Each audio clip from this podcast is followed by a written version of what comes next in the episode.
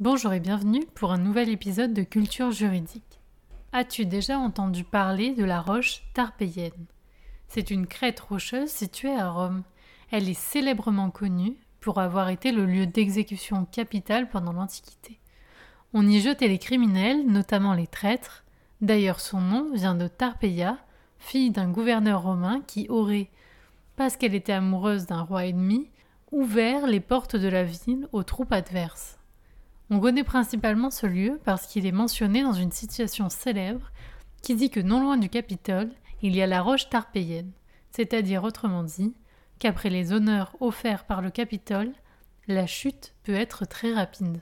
Il faut le rappeler, le Capitole est le cœur du pouvoir politique et religieux de Rome.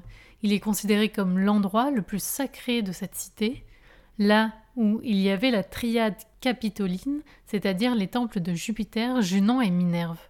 D'ailleurs, lorsqu'un général revenait victorieux, il avait le privilège offert par le Sénat de conduire son char jusqu'au temple de Jupiter au sommet du Capitole. La roche tarpéienne est donc éminemment politique et symbolique.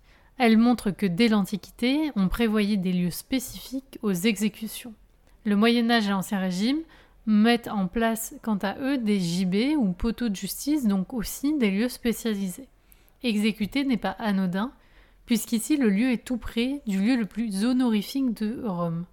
Au Moyen Âge et sous l'Ancien Régime, on choisira de faire exécuter tout d'abord au cœur de la ville, puis petit à petit on éloignera le lieu d'exécution de ce cœur urbain jusqu'à le cacher en dehors de la ville.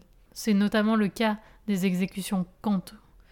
C'est notamment le cas des exécutions contemporaines, où les derniers qui furent punis de la peine de mort en France se voyaient l'être au lever du soleil, de façon très discrète, presque honteuse. Cela vous fera sûrement penser à l'exécution dans le procès de Kafka, où le personnage central est exécuté comme un chien, loin de la ville, loin des regards de tous. Je vous remercie pour votre attention. Je vous dis à très bientôt pour un nouvel épisode de Culture juridique. En attendant, n'hésite pas à aimer, commenter, partager et faire connaître ce podcast.